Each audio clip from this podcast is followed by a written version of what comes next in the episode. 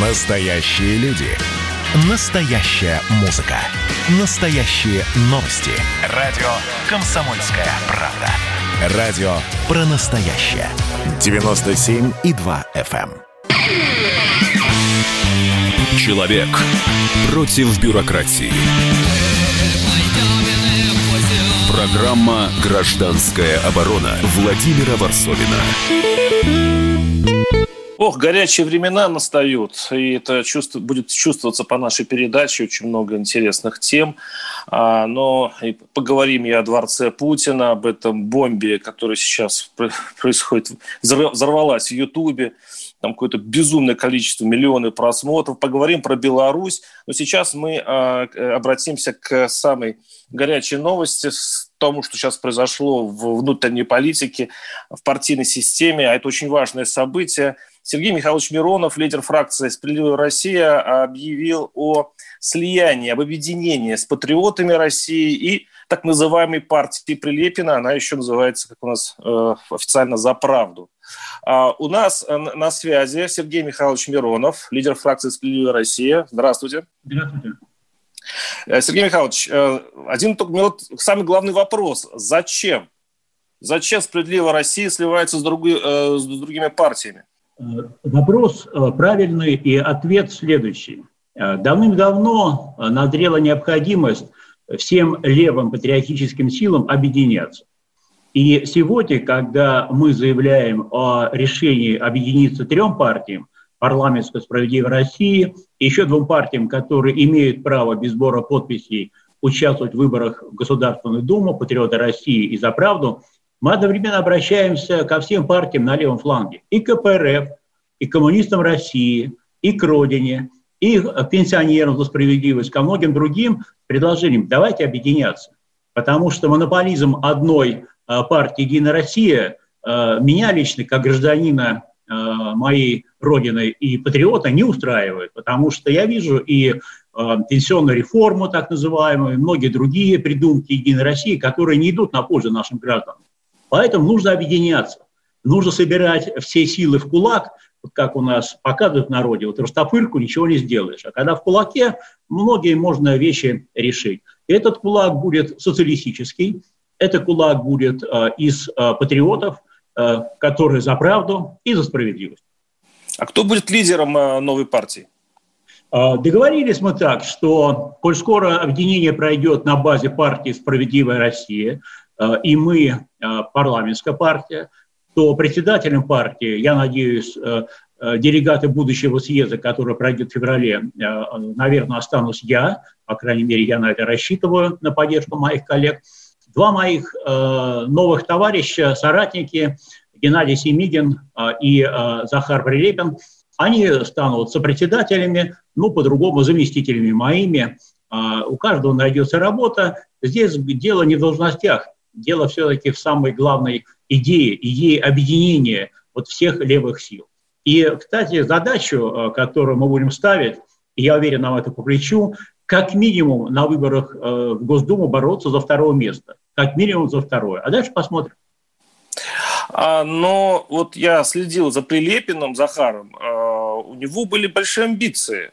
А вот так создать партию и как-то сразу вместе со Стариковым, тоже мой хороший знакомый, а, влиться в «Справедливую Россию», но что их-то подвигло к этому? А, у а, них были очень хорошие амбиции, большие. Я попробую ответить за Захара Прилепина, которого хорошо знаю заочно, ну, очень тоже, мы с ним уже неоднократно встречались, знаю как писателя, очень талантливого, интересного, знаю как патриота, знаю как человека мне близкого по духу, в прошлом ОМОНовца, а я в прошлом десантник, хотя думаю, что и десантников бывших не бывает, наверное, и ОМОНовцев тоже. И у нас общие взгляды на наших братьев на Донбассе, у нас очень много общего. Так вот, я попробую ответить за него. Я думаю, что уже войдя в политику и оглядевшись, и поняв, что такое политика, для Захара важнее ехать, а не шашечки. Да, добиваться решений и добиваться успехов в деле защиты людей труда. Вот самая главная цель левых, по-настоящему патриотических сил. Менять нашу жизнь к лучшему, по справедливости. А кто тут, значит, главнее, кто на первых позициях, это вторично, это шашечки. Да? А вот нам нужно ехать. Ехать быстро, ехать прямо и к справедливой России. Чтобы это было не название моей замечательной партии, а чтобы это была суть нашей с вами общей жизни. Чтобы мы жили в справедливом государстве.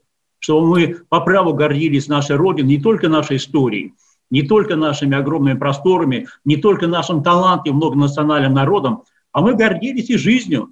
Чтобы мы с гордостью говорили, а вот смотрите, как в России хорошо живут пенсионеры, как хорошо живется рабочим, как хорошо живется инженерам, какие стипендии хорошие получают, бесплатно учась в высших учебных заведениях наши студенты. Вот чего мы хотим.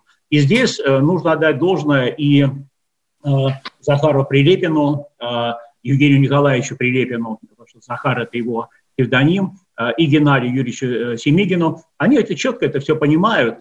И э, я уверен, что мы все, и я не исключение, мы все амбиции готовы убрать на второй план. Главное вот это желание быть вместе и добиться прорыва, потому что, ну, обидно, я напомню, вот эта история э, с пенсионным законом, с повышением пенсионного возраста. Три фракции в Госдуме проголосовали против. Только голосами «Единой России», э, и то там э, нашлись э, два-три человека, которые не стали голосовать даже за «Единой России» за этот законопроект, протащили этот закон. И мы же понимаем, нас мало. Так давайте объединяться, давайте, чтобы нас было много, чтобы мы могли как минимум не пропускать такие антинародные законы, а как максимум принимать те законы, которые будут работать для людей. Вот главная задача, цель и, собственно говоря, и идея вот этого объединения. Сергей Михайлович, вы сейчас ответили за Прилепина. Можете ответить за Государственную Думу вообще? Приехал недавно из-за границы, так называемый берлинский пациент, неизвестный, по мнению Кремля, малоизвестный, по мнению Кремля, блогер. Вот. И э, Государственная Дума при первом же заседании посвятила часть своей работы совершенно безвестному блогеру Навальному. И столько проклятий с трибун неслось, как будто вот... Я хочу понять, э, Навальный – это э, такой уже большой политик, что целая Государственная Дума его обсуждает. И нет ли ревности у оппозиции системной к лидеру несистемной оппозиции, как многие говорят? Ну, ревности, безусловно, никакой нет, и э, э, каждый делает то, что он считает для себя необходимым. Главное, какие цели кто преследует. Вот я и мои соратники по партии, мы видим э, цель в улучшении жизни людей, в улучшении нашей с вами жизни, в улучшении положения России, социальной защиты населения. А есть люди, которые думают о личной власти. Все. И здесь по головам. И вот только вперед. И любые средства хороши. Я очень хорошо вижу и чувствую этого человека и понимаю, главная цель – власть. Любыми путями. Когда говорят, там мой коллега по Госдуме говорил, что он там чуть ли не агент там, четырех или скольки там спецслужб, я не знаю этого. А то, что он может использовать все, что угодно для достижения своей главной цели – получения, и здесь обратите внимание, единоличной власти. Там вот сегодня соратники, его сторонники, которые за него выступают, они ему нужны сегодня постольку, поскольку. Но, Но это же по-русски, лич... единоличная а? власть. Это же очень по-русски, единоличная власть. У нас, по сути, ну, всегда монархия. Вот, знаете, мы, к сожалению, а может, и к счастью, хорошо это проходили. И мы хорошо знаем, к чему ведет э, вот эта единоличная власть. У меня деда расстреляли как кулака, труженика, крестьянина. Да? Я это все хорошо помню, в том числе по истории своей семьи. И здесь, когда я вижу человека, который, нужно отдать должное, очень умело. Он, он, во-первых, значит, он получил очень хорошее образование не в нашем понимании, э, там, высшая школа или специальность. Он очень хорошо научен работать с аудиторией, выступать на митингах, владеть людьми, э, прямо скажем, манипулировать ими. И вот сейчас ему нужна, ну, назовем вещи, массовка, да, для достижения его собственной цели. Я это вижу. Я понимаю, я скажу прямо, это моя личная точка зрения, плевать ему на Россию как таковую, плевать ему на всех, на нас, на все наши проблемы, плевать ему, когда он разоблачает в том числе и реальных, и коррупционеров, и реальных наших новоришей, значит, да, все это есть. Ему на это все плевать, это только средство. Цель у него одна. Причем, еще раз подчеркну, это реально единоличная власть. Ну, значит, мы таких видали. И вот для меня полное понимание, что нам с таким господином явно не по пути, и пускай он свои цели оставит, как у нас в народе говорят, мечтать не вредно. Вот пускай ночами видит сладкие сны, что он, значит, царь, император, Ее Величество, вот, и все, на этом пускай, так сказать, все его задумки и заканчиваются. Вот Сергей... это лично моя позиция. Сергей Михайлович, вы во всей этой речи ни разу не упомянули, что он в тюрьме.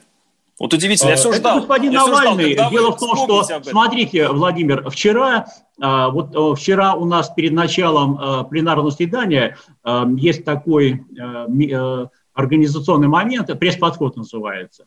Вот на пресс-подходе, говоря об открывающей сессии, говоря о том, что какие мы приоритетные законопроекты ставим наша фракция, зная, и я всегда реагирую на запросы журналистов, я вижу, что у них явный интерес, и они ждут, и просят, и перед началом просили, вы не могли прокомментировать? Я говорю, хорошо, говорю, я скажу свою точку зрения, я прекрасно понимаю, что это человек, который сегодня совершенно очевидно служит врагам России, волей или невольно, это меня уже мало волнует, да, и я назвал, а вот на трибуны Госдумы, Я, я сказал, коллеги, вышел Геннадий Андреевич Зюганов, Владимир Вольфович, вот там, слушайте, времени жалко, давайте заниматься конкретной работой, защитой людей труда.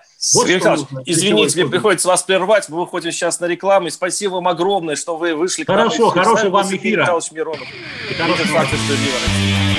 Программа «Гражданская оборона» Владимира Варсолина.